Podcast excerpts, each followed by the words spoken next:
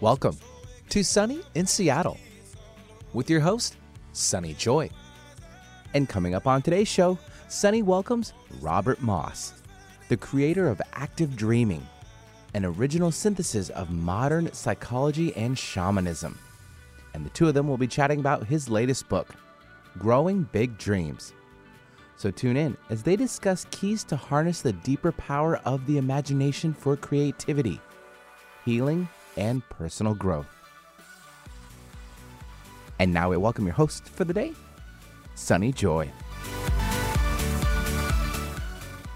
Good morning, everyone. Welcome to Sunny in Seattle. I'm your host, Sunny Joy McMillan, and we're here every Friday from 9 to 10 a.m. on Alternative Talk 1150 a.m uh, 11:50 a.m. KKNW in Seattle, as well as 103.3 KPCA in Petaluma, bringing you amazing guests and resources that will help you create a life filled with joy, peace, freedom, and purpose. It is radio that positively shines. And if you can't catch the show live, you are always welcome to access the show archives. Those are found at 1150kknw.com. You can also find the show on iTunes and Podcast One.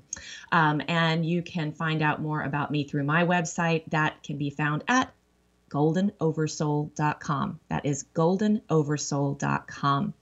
Um, Benny, how are you doing up in Seattle? I know I missed you last week. it's okay. I was just busy dreaming, you know.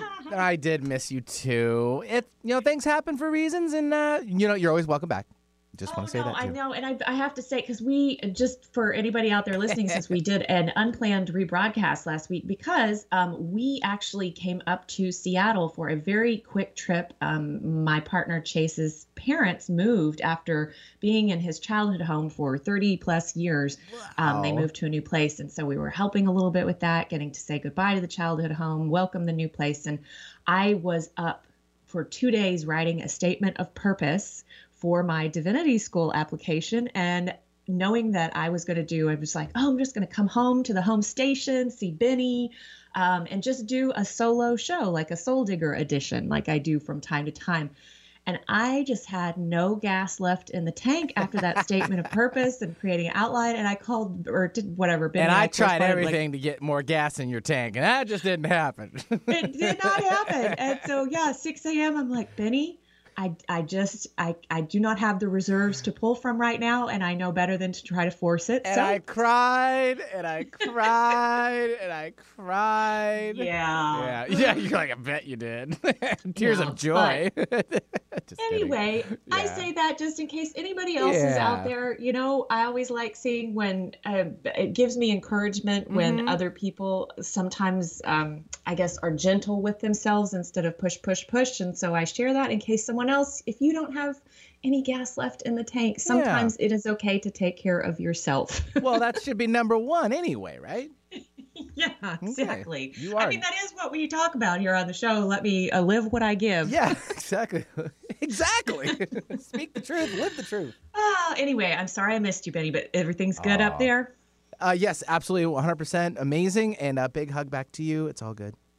Awesome. Well, I'm really excited. Um, yeah. As Benny always has perfect segues and uh, as we go into our show. He's just been busy dreaming because our uh, guest today, I am so excited to talk to. Uh, it is Robert Moss. Um, and many, I think he, I first heard of Robert when I was still living in Seattle and was collaborating pretty frequently with East West Bookshop, either to teach classes or to interview some of the fabulous um, speakers, teachers, presenters that come through the bookstore and the events that they would arrange. Um, and so I have known of Robert for many years now, and I cannot believe this is the first time we are speaking. Um, and after having read his latest book, Growing Big Dreams Manifesting Your Heart's Desires Through 12 Secrets of the Imagination, after reading this book, I'm like, I already have in my queue several more of his books. Um, he has many. So let me just give you a little bit of bio information on him, and then we will talk to him because um, as we were speaking about before we came on the air this morning, um, Saying, you know, this book, it really is a book for our times. And we'll let him share a little bit more about why that is. So, Robert Moss has been a dream traveler since doctors pronounced him clinically dead in a hospital in Hobart, Tasmania, when he was three years old. From his experiences in many worlds, he created his school of active dreaming, his original synthesis of modern dream work and ancient shamanic and mystical practices for journeying to realms beyond the physical. He leads popular workshops all over the world, including a three year training for teachers of active dreaming and online courses for the Shift Network which is actually located right here in Petaluma, where I live now. Um, he is a former lecturer in ancient history at the Australian National University. He is a New York Times bestselling novelist, poet, journalist, and independent scholar. His many books on dreaming, shamanism, and imagination include Conscious Dreaming, The Secret History of Dreaming, Dreaming the Soul Back Home, The Boy Who Died and Came Back, Sidewalk Oracles, and Mysterious Realities, a dream traveler's tales from the imaginal realm. He has lived in upstate New York since he received a message from a red tailed hawk under an old white oak. Uh, you can find out more about him at mossdreams.com. That's M O S S dreams.com. Uh, Robert, welcome to Sunny in Seattle. Wonderful to join you on your sunny airwaves, and thank you for that lovely introduction. Absolutely. Well, I'm, I'm really excited to talk to you, although I have to say, as I, I mentioned in the intro, this Growing Big Dreams is the first book of yours that I have read. And so I imagine the story of your background um, is contained in The Boy Who Died and Came Back, one of the other books, or many of the other books. Many of your background, or many of your books will have the background. But if there are folks out there like me who don't know much about your background, um, what what synopsis should you give us, or can you give us that will well, um, give us the I'll proper you, lead into I'll tell you a story. today? I'll tell you, thank you. I'll tell you a story from midlife. So we won't go back to my boyhood. That's an interesting story. I'll tell you a story from midlife, half my lifetime ago, late 1980s. So I was fed up with the fast track commercial life I'd been living. I mean, it looked like a dream to other people, but I was felt somewhat hollow, you know. So I was looking at some land in upstate New York and thinking maybe I should put down some roots. And I'm looking at the white-tailed deer in the woods. And I'm looking at the red fox at the corner of the cornfield. And I sit down under an old white oak tree behind a somewhat dilapidated farmhouse, feeling, you know, I need to be with this land for a while. I feel welcome here, but I feel there needs to be a sign. And a red-tailed hawk, the sunlight glinting off her silver belly feathers, squalls at me, circling low and low, and drops a feather between my legs. That wasn't the only reason I bought the farm, but it was one of them. It was a decisive moment. And then living on that land, I found myself dreaming of the ancestors of that area. I found myself dreaming of a colorful Irishman who was a very powerful man on the New York frontier when, the, when it was the Wild East, not the Wild West. This is where the Native Americans could have won and nearly did. And I also dreamed of native people that he knew, Onkwehonwe, real people, Iroquois, Iroquois, particularly Mohawk Indian, and one night I'm drifting in that space between sleep and awake, and I find myself flying over landscapes, not exotic to me and maybe not exotic to some of our listeners. I'm drifting. I'm in a lucid dream. I'm flying over the, the rooftops. I'm flying north over over Lake over Lake Champlain, and I'm drawn into a cabin in the woods somewhere near Montreal. But there's no sign of modern Montreal of highways, any of that. And I'm with an astonishing woman. She's an indigenous woman. She's an elderly, beautiful woman who speaks to me in cadenced language like lake water lapping, and I cannot understand a word she says. She's stroking a beaded belt, a wampum belt, I learned to call it, showing a she wolf and two humans. Well, I started writing down what was going on in these encounters. They were numinous. They give, they give you shivers, and it's very important. And then through synchronicity, I met my first friends from the, the language group, the Iroquois language group, to which she belonged, and we started working on these words. We didn't have Google, we didn't even have a printed dictionary of any of these languages back then. And I discovered that I could interpret little by little by learning her language what she was trying to say. And the key thing she was trying to tell me was this Dreams show us the secret wishes of the soul. She had a word for that in her language, Ondinnonk. She, the secret wishes of the soul, especially as revealed in dreams, and the job of decent people in a decent society is to gather round the dreamer and listen to the dream and help the dreamer to identify what the soul wants, what your deeper purpose is, what your deeper desire is, as opposed to the clutter and calculations of the ego, and then to take action to honor the secret wishes of the soul. I learned something else from her, too. I learned something I'd known really off and on since childhood. Dreaming is also about survival. She lived in a time 250 years ago. That's when she lived. She was mother of the Wolf clan of her people, the Mohawk people. She lived in a time when her people were on the edge of survival, and you needed resources beyond the obvious to get you through, to stay alive. This was not some new age discretionary entertainment over some odd weekend. Dreaming, in the real sense of the word, the shamanic sense of the word, scouting out the future, calling in the spirits, connecting with the spirits of nature, talking to the departed and helping them on their road, this was of the essence of survival. This is part of your toolkit. So things in me that I'd known from childhood and maybe known from connections with other lives were, were really brought vividly alive. And eventually, this became so important to me that I dropped the other things I'd been doing and I followed a path for which there is no career track in our society up to the present moment, the path of a dream teacher. I'm trying to re- help rebirth the a dreaming society in our world and our time because we need it now. So that was the turning point in my life. And it wasn't all magically resolved overnight. It took years of adaptation. It took a process similar to what Jung called his confrontation with the unconscious to bring all of this through and get myself really securely on the new road. It was not obvious. Work was required. Yes, and this brings up a point that that I wanted to ask about. Um, when you were making your transition, um, you were previously a very successful um, uh, author of thrillers, um, fiction thrillers, correct? Right. Yes, and and so you when you're talking about that that dreams show us the secret wishes of our soul, not the small self, not the human, but our soul. And you had an interesting dream about a a chef uh, who told you that yeah. the menu was it uh, i'm remembering and i can't remember if this was in the book or uh, another material but there was there was a distinction the work that you were doing while wildly successful was not the true work of your soul and i'm curious oh, that was a turning point that, that was a turning point dream may i tell the story Oh, please. I would love to. I'd love to hear it. I'm a storyteller. I mean, that's what I do. I teach by stories. I help other people tell their stories much better Uh, and then change things in the world. So this was a turning point dream. So yes, I've been on the New York Times bestsellers. I made number two. I made number six. So, I mean, so you know, I'm not somebody who was a, calls himself a best-selling author because he had something on an Amazon subsidiary list. I was big time. I could get on any TV show anytime I liked, and I was bored and I was dissatisfied. So, you know, these big changes are taking place in my life. My father's died. I'm dreaming of him. That's making a deep impact on me as well. I'm connecting with the land. I'm connecting with the fox and the deer and the red-tailed hawk. Uh, you know, but uh, what do you do if you're a rather successful white guy who's used to making a lot of money? Well, you make some more money before you give yourself to the path of soul, right? So I'm trying to force myself to write another thriller with a Russian theme. I'd written a very popular thriller with a Russian theme. And I've got a big contract, and I've got lots of money for it, and I can't write the book. My heart is not in it. So I ask for a dream.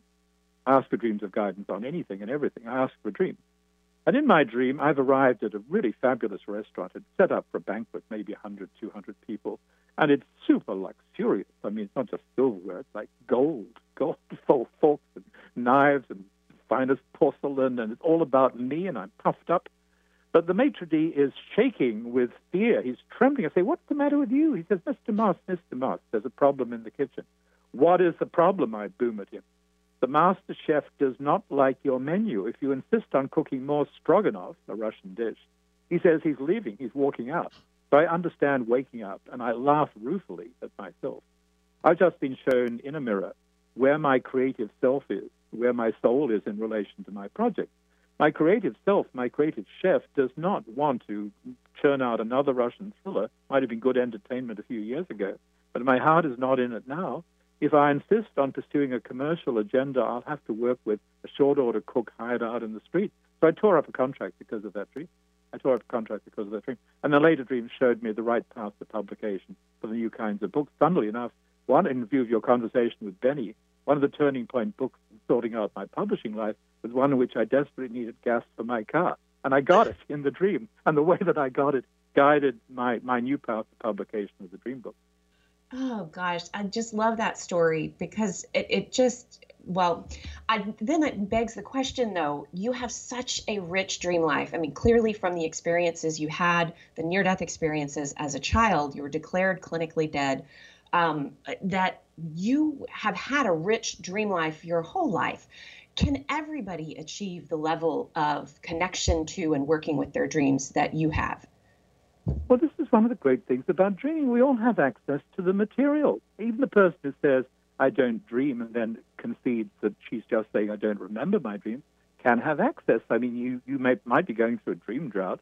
Many people in our society have been going through a dream drought because we haven't made it socially rewarding to share dreams. We haven't known how to talk about them. When we remember something, we might have a bad dream. It leaves a bad feeling. We'd rather not think about that, so we run away.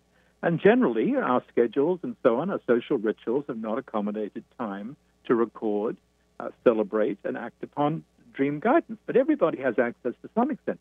Nonetheless, Sunny, having said that, becoming a, a, an active dreamer, a really advanced dreamer, is a discipline. I mean, any, everyone, anyone can fall down a mountain, but not everybody's going to be an Olympic skier. It requires practice, practice, practice. However, it's fun practice and you've got plenty of time for it because you can do it while lying in bed asleep or almost asleep. And if you walk around this world with your eyes open and all your senses engaged, you'll find that the world around you is a dream as well, giving you signs and signals and symbols and synchronicity, which is something that I study and follow very closely every day of my life. So you have, you know, you have access. You've got some material. So why not learn how to do more of that material you might just start find that it's fun and it's energizing. I mean, this morning, for example, I woke from a dream which I just had to draw. I draw my dreams whenever I can. I make drawings for my dreams. Very simply, I'm in a dream in which I'm in a city of cats. It's a city of cats. They've got this incredible palatial complex of all cats. And on the ground floor, the lions are the gatekeepers and the guardians. I'm checking from time to time that the lions are on the prowl, on the alert, checking things out. But my main focus is on something very interesting that's happening there's an open casket, an open coffin. And in the open coffin is a lion man, a human with a lion head who's coming alive again.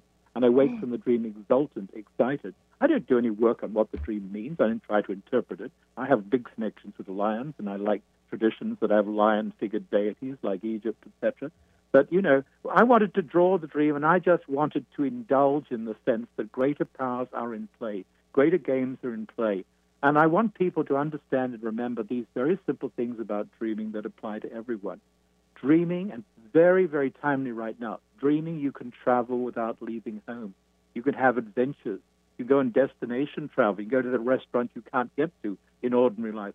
Dreaming, you can also be as social as you please. So if you're missing your larger family at Thanksgiving, why not consider getting together in the dream space, or at least putting yourself with them, and see whether they dream of you and you dream of them? Because this is the way that I dream every night. I get out and about. I have adventures. I receive visitations from people I'm prepared to invite into my space.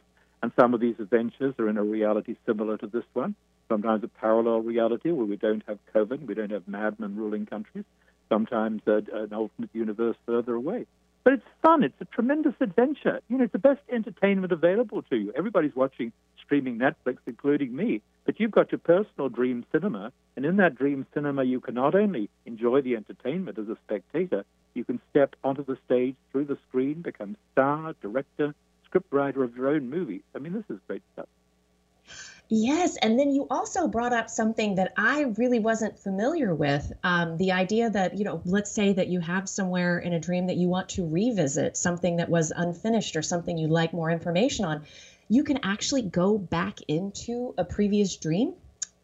Absolutely. You know, that's just a vignette from my life. I first introduced this dream reentry technique. That's what I call it. You've been in a dream, you've been somewhere in your dream, you can go there again. Just as, Sunny, you're in Petaluma. You leave Petaluma, you might be able to find your way back. You live there, you're, you're, we're speaking from there right now. You could find your way to a place you know. It's like that with dreams. In dreams, you're usually in a place, in a building, on a beach, in a wood, in Atlanta, somewhere or other, and you've been there so you can go again. How do you do that? Well, you might do it in bed if you've got a strong image, you've got some energy around the scene, and you'd like to explore it further. Maybe the energy is fear.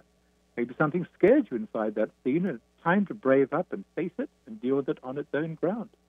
Maybe there's the allure of love and romance and adventure, and you'd like more. You're on that tropical island. You'd like to bathe in those waters. You'd like to kiss your dream lover. You'd like to go back to that restaurant in Paris and have some more of that dessert.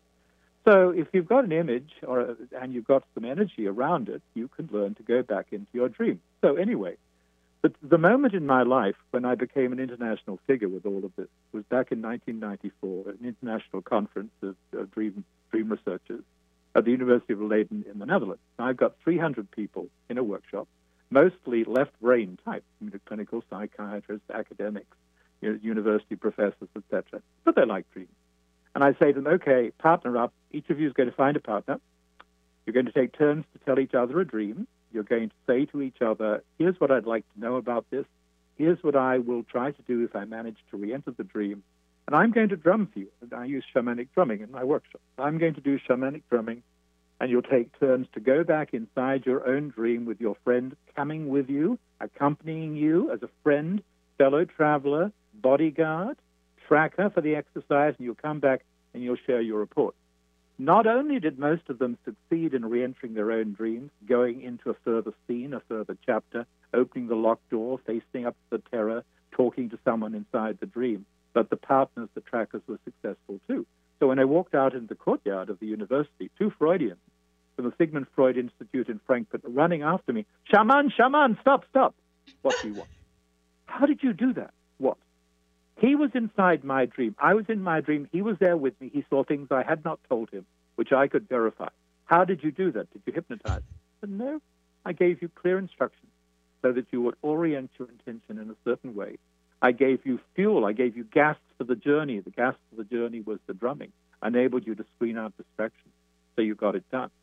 So, Sunny, though this might sound completely exotic to people who haven't done anything like this, it's actually not that difficult to get people accustomed to. The shamanic drumming alone, 80% of people, 80% of people with no previous exposure, if, good, give, if given good direction, good instructions, good intentions, clear instructions, can learn to shift consciousness quite easily with the shamanic drumming. So that alone is a powerful assist. Of course, you open a book, you don't get shamanic drumming, but you get, you know what, you can get my recordings of shamanic drumming, or you can do my online courses where we do shamanic drumming for the journeys all the time. Yes, and you just mentioned, you know, um, I, I, forget how it came up, but the how this dream work or the active dreaming that you teach is different than hypnotic regression. Oh, it's completely different. I mean, hypnotic regression, essentially, you're under someone else's guidance and control. You may or may not bring back clear personal recollections of what you did or said until someone reminds you of it afterwards. I mean, you could say that there's a there's an element of auto suggestion here, but you're going to be in control. You're going to be the conscious chooser. You're going to be the decision maker at every point in these processes. You don't check out. You become hyper aware, hyper conscious. You don't, you know, you don't, you don't, don't go through a lessening of consciousness, and you're not under enthralled to someone else's suggestions and commands. When I guide a journey, and I guide people to rich places for healing and guidance and adventure in non-ordinary reality, I always do it in a way that the portals and the architecture I suggest turns them loose to exercise their own imagination and have their own adventures. So I not only help people with the dreams that they remember and the dreams they come up with, I help people to enter, let us say, a shared dream space in what I call the imaginal realm, which is a realm of true imagination. There are schools, universities, pleasure palaces, places of healing and guidance, where you can learn to go with others or by yourself and accomplish extraordinary things and meet master teachers in different realms and, and undergo direct healing. Now, to get you there, I might paint a picture for you. Okay, I invite you to step into this picture.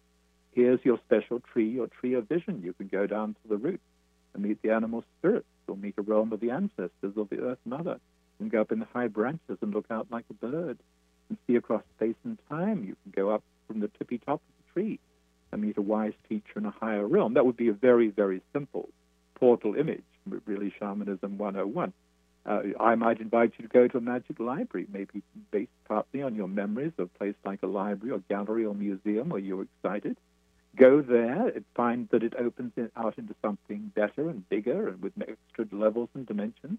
Meet a master teacher, get information on any subject that interests you, bring it back, and apply it. I call it all active dreaming, which is my name for my synthesis of shamanism and dream work, because every process we do, every game we play, is, is designed not to end in some dry, sterile verbal analysis, but to lead to creative and healing action to bring more energy, more guidance from a deeper reality into the body in this world.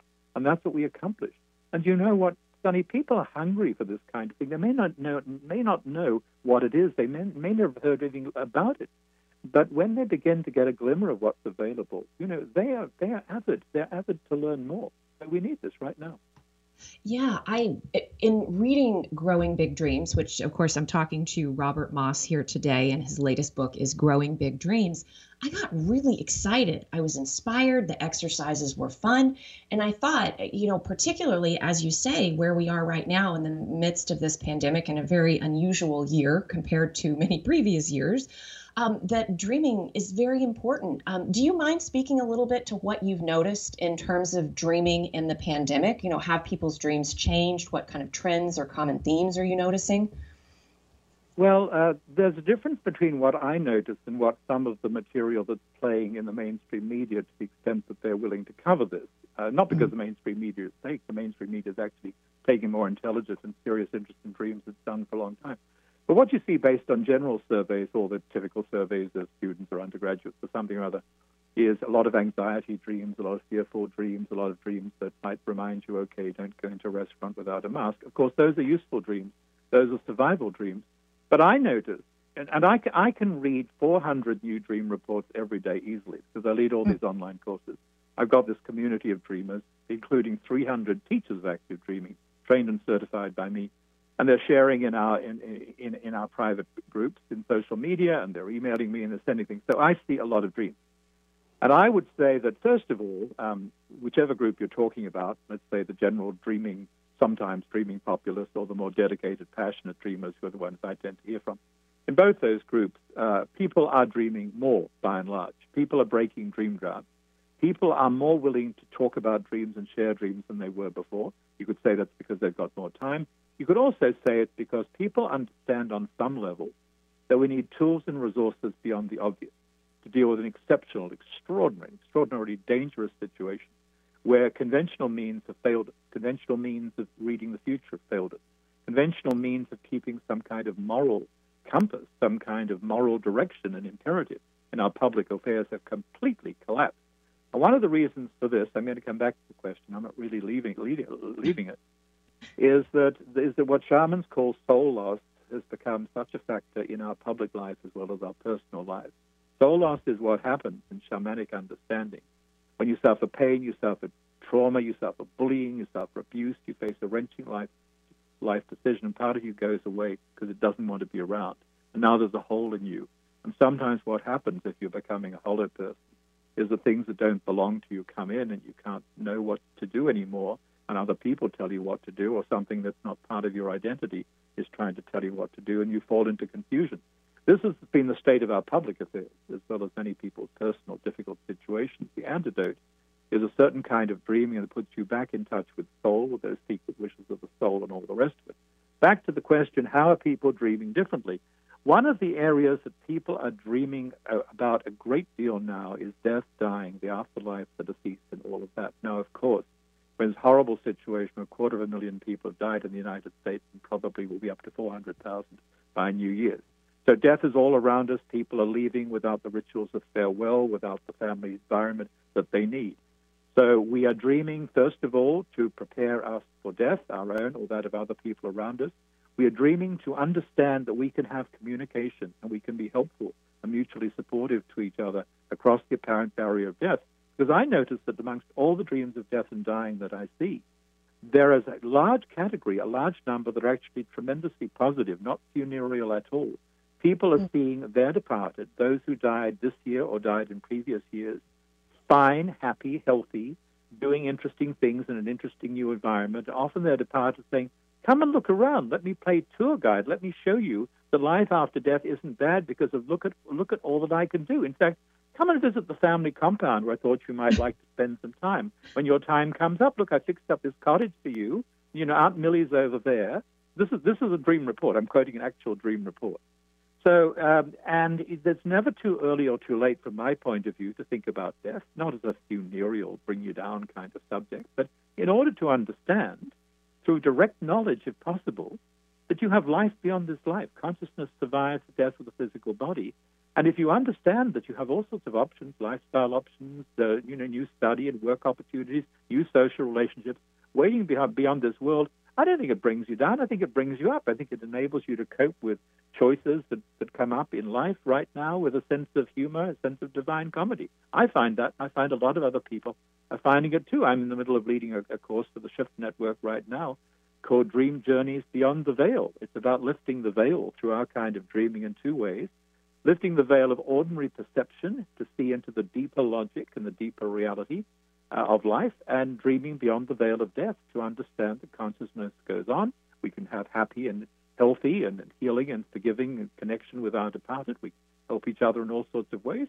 We can develop a personal geography of the afterlife, and we can, can connect with earth keepers, with ancient wise ones who are trying to look in on us in this world and help to get us straight and get us through. All of this becomes possible through what I call active dreaming, which of course goes far beyond the limited understanding that dreams are just passive experiences that happen during sleep. Yes, um, that makes so much sense.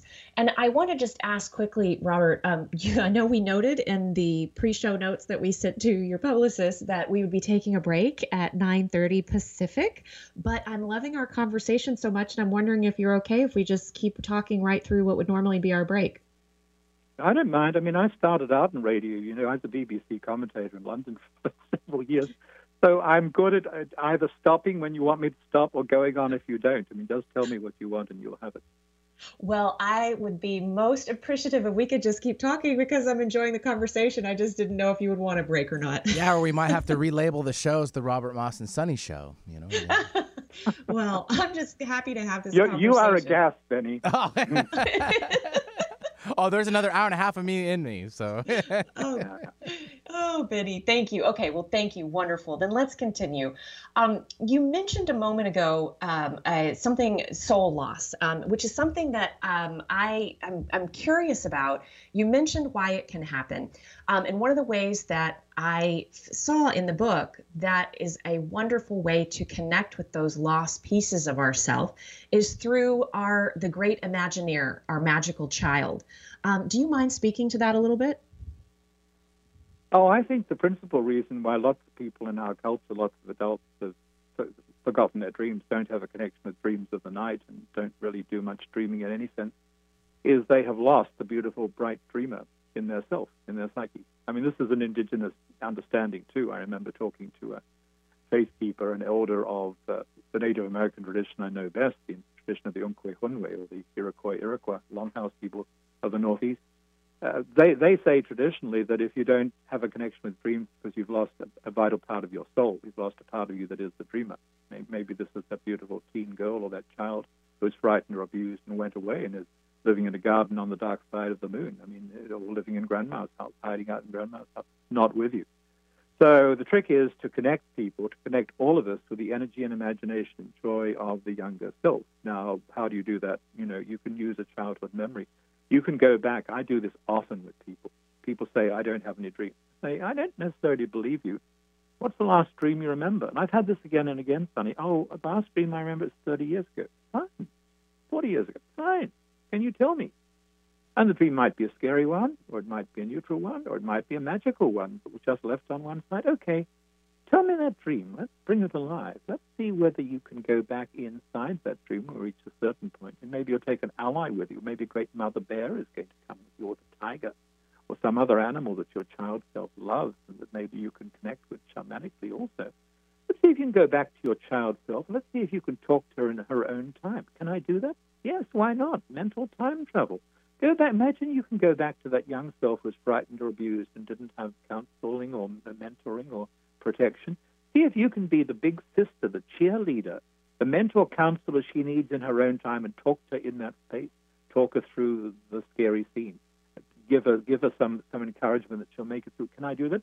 Why not? Why not try? And maybe in the process of connecting with her, you'll bring something back. You'll bring back something more of the dreamer something more of the great Imagineer, the one who knows the magic of making things.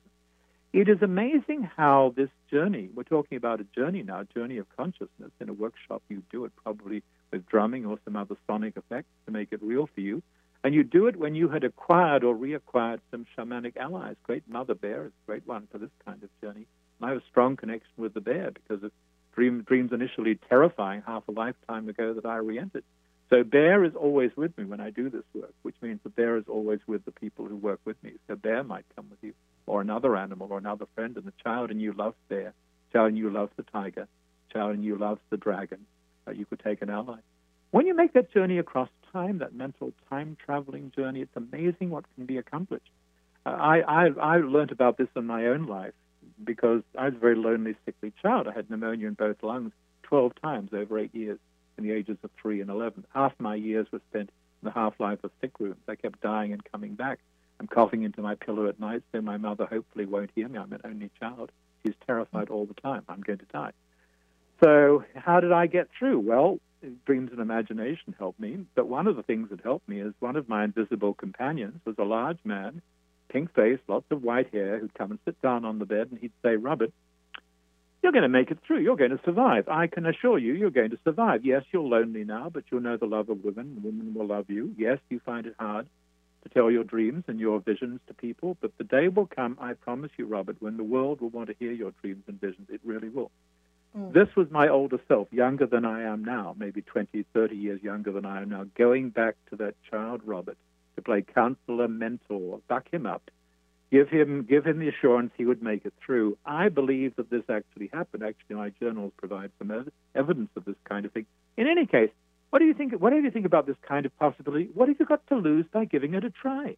What have you got to lose by playing the game of thinking that as a dreamer, as someone who can change consciousness, you are a time traveler. You can go to the past, you can go to the future, you can go into parallel times, parallel lives. You have fun by doing this, and maybe, maybe, maybe you will accomplish incredible healing and succeed in recruiting once again your great Imagineer, who is the magical child in you, the magical child of you, who may not have been with you very much for some time because your life wasn't fun enough or it wasn't safe enough. So that's what it's about. Yes. And do you mind sharing one of my favorite stories from the book was, um, I believe, uh, uh, Amy Ame, who hadn't had a dream in 30 years after a, a frightening dream when she was a child. And yeah. Uh, she came to one of your workshops where you sit around the table in the morning and everyone shares their dreams. And she was a little frustrated. And you, I, it just um, was such a beautiful story, the resolution of that. So, would you like me to tell the story? I would. I'm sorry. I don't know how much information to give to make sure you know what I'm talking about. But please, I'd no, rather no, I, know you ta- I know what you're talking about. It's actually one of my favorite stories. It's one okay. of, uh, of course, I, uh, I sometimes use uh, pseudonyms to identify people. I think her name is not Aimee, but Aimee sounds French, and she was French. So I know what you're talking about. All right. So I'm leading. I'm, I, I, I lead. You know, pre and post pandemic, I lead lots and lots of live retreats, some of the residential retreats in wonderful places. One of the places I've taught for 10 years now is a restored 16th century stone village in southern France. Pretty nice stuff. So I'm, I'm in the village, in the, in the restored stone village, and uh, we've got a group for a residential workshop, and we're going to, I think we're just doing three days for this one. And on the second morning, one lady in the group is extremely, extremely bad tempered. I say, What's the matter, dear? He says, Well, all you people come down to breakfast and you're sharing dreams, and I don't dream. And I look at her and say, Well, I, I don't really believe you. She says, What do you mean you don't believe me? I haven't remembered a dream since I don't know when. I said, I'm not sure I do believe you because I think you can remember a dream at some point in your life. So tell me the last dream you remember. And she shrugs and says, Okay, well, I'm nine years old. It was 30 years ago, so we can figure out her age. And it's like this. She said, I am dreaming that uh, I'm in front of a curtain and a hand reaches out and offers me chocolate. And I love chocolate. But I've been taught don't take candy from strangers, so I call Maman, Papa. They scream and they come, and what is it? Oh, it's a dream. Go back to sleep. It's just a dream. She's a good Catholic girl. She prays to Jesus and Mary and all the saints and all the angels. No more dreams, please. And I guess her request was heard because she has not remembered a dream, she says, for 30 years. So I say to her, you know, if this were my situation, I would try to re-enter the dream. This is technique I was talking about earlier, dream re-entry. You go back through the doorway of an image, in this case, a dream that you remember. It's got energy for you. And she starts trembling. She is frightened.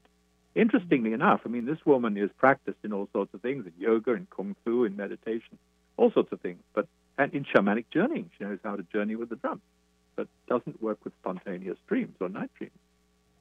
But she knows what I'm talking about. She's frightened. She doesn't want to do it. She says, Will you come with me? I say, all right, we could form a small group. We'll divide in small groups. We could center on you. You'll tell your dream. You'll set your intention for what you'll do if you are able to go back inside the dream, and we'll support you. We'll basically just watch, but we'll, be we'll be friendly. We'll, we'll be your family. So here we are in the workshop space, and I'm drumming, and she's going back inside her dream. She knows how to journey with the drum. This in itself is not exotic for her. And to some extent, we were able to see what unfolds. She goes back inside the dream. She opens the curtain. Behind the curtain is a radiant being, angelic. Mm-hmm. And she's already crying, My God, am I hiding from the angel? Good Catholic girls till I get. And then suddenly the features resolve and they become the features of a man she loved. He was her father's best friend she told us later. He owned a toy shop in Paris. She got to play there after hours. How cool is that? It was a perfectly fine, lovely relationship, nothing bad about it. Is like a second father. And she says to him, she's inside the dream now. She's talking to him inside the dream, wide awake and conscious, while I'm drumming. She says to him, It was you, Uncle so and so. Why didn't you identify yourself? Why did you hide behind the curtain? And now the story deepens. And it gets very rich indeed, very goes right to the heart. The man who offered her the chocolate says, Oh, Cherie, you've forgotten. I was killed in that automobile accident some days before the dream, and uh, my face was mutilated, and I didn't yet know how to change it. So I would not terrify you, but I wanted to give you something sweet because we were such good friends. So I did the best I could. And there are tears and there are hugs, and she comes back and she's shining with sadness and joy and amazement that this was what was going on when she asked no more dreams, then it's a residential workshop. We go through the workshop, we have dinner, we sit by the fire, and in the morning she is the first person at the breakfast table. And this time she's angry because we have been too slow by her way of thinking in coming down to breakfast because she has dreams. She tells us eight full dream reports, one after another, moving like a high speed train. Rum, rum, rum. The woman with no dreams for 30 years now tells us eight dreams. And as she tells us the dream, there's a sense of something sparkling in the air, like like like fireflies, uh, like like like lightning bugs. Uh, uh, and this is returning soul. And as she speaks, we see the years, the cynicism, the disappointment falling away, and we see that that beautiful nine-year-old dreamer is back in her body with her. And there's a post, there's a there's a post, there's a, there's a, a sequel to this, which I don't think I included in the book. It's almost too good. I said hmm. to her, I don't play psychic reader, but I said to this this man was your father's best friend. Yes, yes, she said. I wouldn't be surprised if he turned up, if your father turned up in your life, wanted to talk about dreams or something like that. Said, oh, my father, he's so uptight, he'd never talk about dreams. He's never actually hugged me. He's never even called me on the phone in his life. Well, the next day, before we leave the workshop, she gets a phone call from her father. First phone call she says she's ever received. And he says, I have to talk to you about a dream. so, so, it ripples out. And it becomes a whole family healing. So this is the kind of thing that is possible. And one of the things happening along the way here, Sunny, which you've probably noticed is, in the course of all this, it becomes wonderful, wild fun. You just you just have to do it. And if you learn to talk to other people the right way about it, you're, you're so happy because you're sharing your stories and becoming a storyteller and communicator.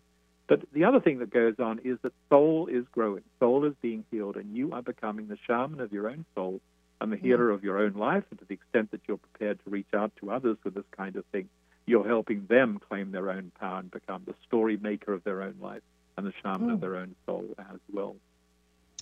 God, that is so inspiring, so uh, just exciting. I, this is this is what I'm talking about when I'm reading the book, and I'm thinking, wow, the possibilities here are just they're endless. They are infinite, as infinite as the dream world is, or perhaps that is the real world.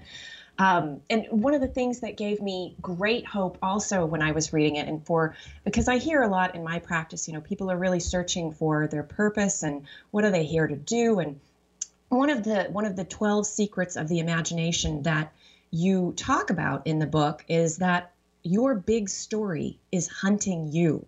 I love that concept. Do you mind sharing a bit about that? Well, this is something that Australian Aborigines in my native country say. I don't remember when I first heard it. Maybe in boyhood. I had an Aboriginal friend when I was quite young. Uh, the, the Aborigines say the big stories are hunting the right people to tell them you know, like predators in the bush, sniffing and stalking like a shark in the water, circling, maybe looking for you.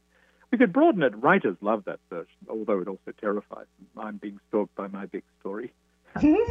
if, if, if, I, if I don't, what happens if I get caught? Maybe it'll be terrifying. Or maybe, or maybe if the big story has that independent life, uh, and I won't take it on, it'll go and jump on someone else, and they'll get my story. Actually, Elizabeth Gilbert gave a very good example of that in uh, in her Big Magic book about how the story, if you won't carry it and you're a writer, will go to someone else. So the idea is there, very indigenous idea that the story has its own life. It has its own life, and um, yeah, maybe the big story wants to be lived in you. So the trick is not really to go hunting your big story, but to put yourself in a place where you can be found. That what does that mean?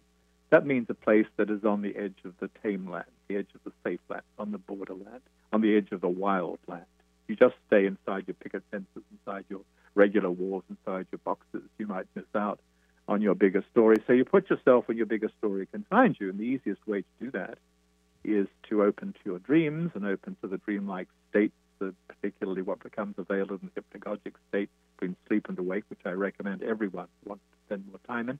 And what happens through synchronicity on the roads of everyday life? Whenever I go out of the house, and I don't go as far as I used to in this pandemic era, but whenever I go out of the house, I'm alert to the signs and symbols that the world is giving me, and I'm all of my senses open, and I'm willing to receive whatever enters my field of perception in the world around me as elements of a dream and make a story out of it. That's another way of doing it. And through all of this, you'll discover perhaps the nature of your bigger story. For example, I was once on a plane trip to uh, to Boulder via the plane, plane trip to Denver on, en route to Boulder. I was going to give a talk at the wonderful independent Boulder bookstore about my, my first book of poetry, Here Everything is Dreaming.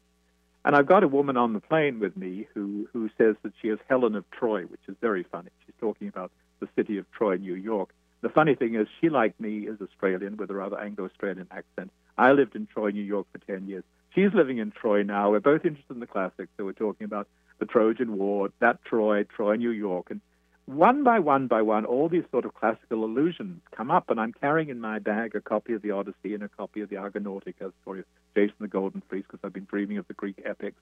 And arrive at the bookstore, and there's a woman uh, at, at the desk whose name is Athena. And I say, okay, Athena, where is Odysseus? Because Odysseus is the protege of Athena. She's on the blower, paging Odysseus. Odysseus, come to the desk, please. Odysseus works for the store. So suddenly I've got Odysseus in front of me. And it goes on, one thing after another. So it couldn't be missed. You, you felt a snicker behind the curtain of the world. How many more shall we give him? I was being told about my connection in that trip with the story of Odysseus. I mean, that, this was not exotic for me. I've always identified the story of Odysseus. The Odyssey, Odyssey used to be my favorite book.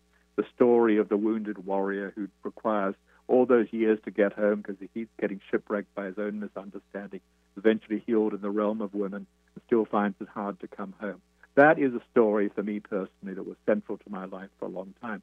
More mm-hmm. recently, my big story, I think, is that of Scheherazade from the Arabian Nights, who has to come up with a fresh story every night, or else she'll be killed in the morning. I think this is where I've been for some time now. I actually write a rather humorous version of that in another of my books, Mysterious Reality.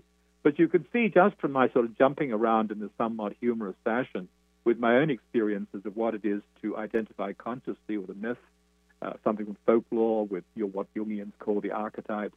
It brings a sense of drama into life, of being connected with a bigger drama, a bigger story. And you know what? From that, you can bring courage and humor to get you through the ups and downs of everyday existence. I want excitement. I want passion. You know, it's not going to be unvaried in the course of a day. But you and Benny were talking about lack of gas. You know what? You get onto this, you get into this stuff. You start sharing this stuff. You start talking about this stuff. You won't talk about not having enough gas because you'll have all the juice and joy that you need, and the people around you will be pumping you up with it. And this stuff is just, you know, so exciting and arousing. Yeah, you could just feel it. I mean, I'm, I just, I love hearing you talk. I've obviously enjoyed the writing, and yeah, you re- live such a rich life of full of adventure and and infinite possibilities. It's very, um, yeah, again, very inspiring, and I'm, uh, yeah, I'm hooked. so. Um, I, I wanted to actually switch gears while I have the opportunity to talk to someone like you, and I didn't see this mentioned in the book. I apologize if it was in there, but I, I don't remember seeing anything about it. But we're, as a culture, I think, we're on a, a lot of medication, whether it's uh, prescription or recreational substances. And I'm just curious in your experience, do any of these things that are available to us affect our ability to dream or the quality of our dreams? Like, are there things that you avoid because you know it affects your dream life? Well, I drink alcohol, but I don't do it in order to dream. I do it because I enjoy it and it relaxes me. Uh, I've never done any kind of hallucinogenics. I've never even done marijuana. I know I sound like Saul Clinton now, but I've never even done marijuana.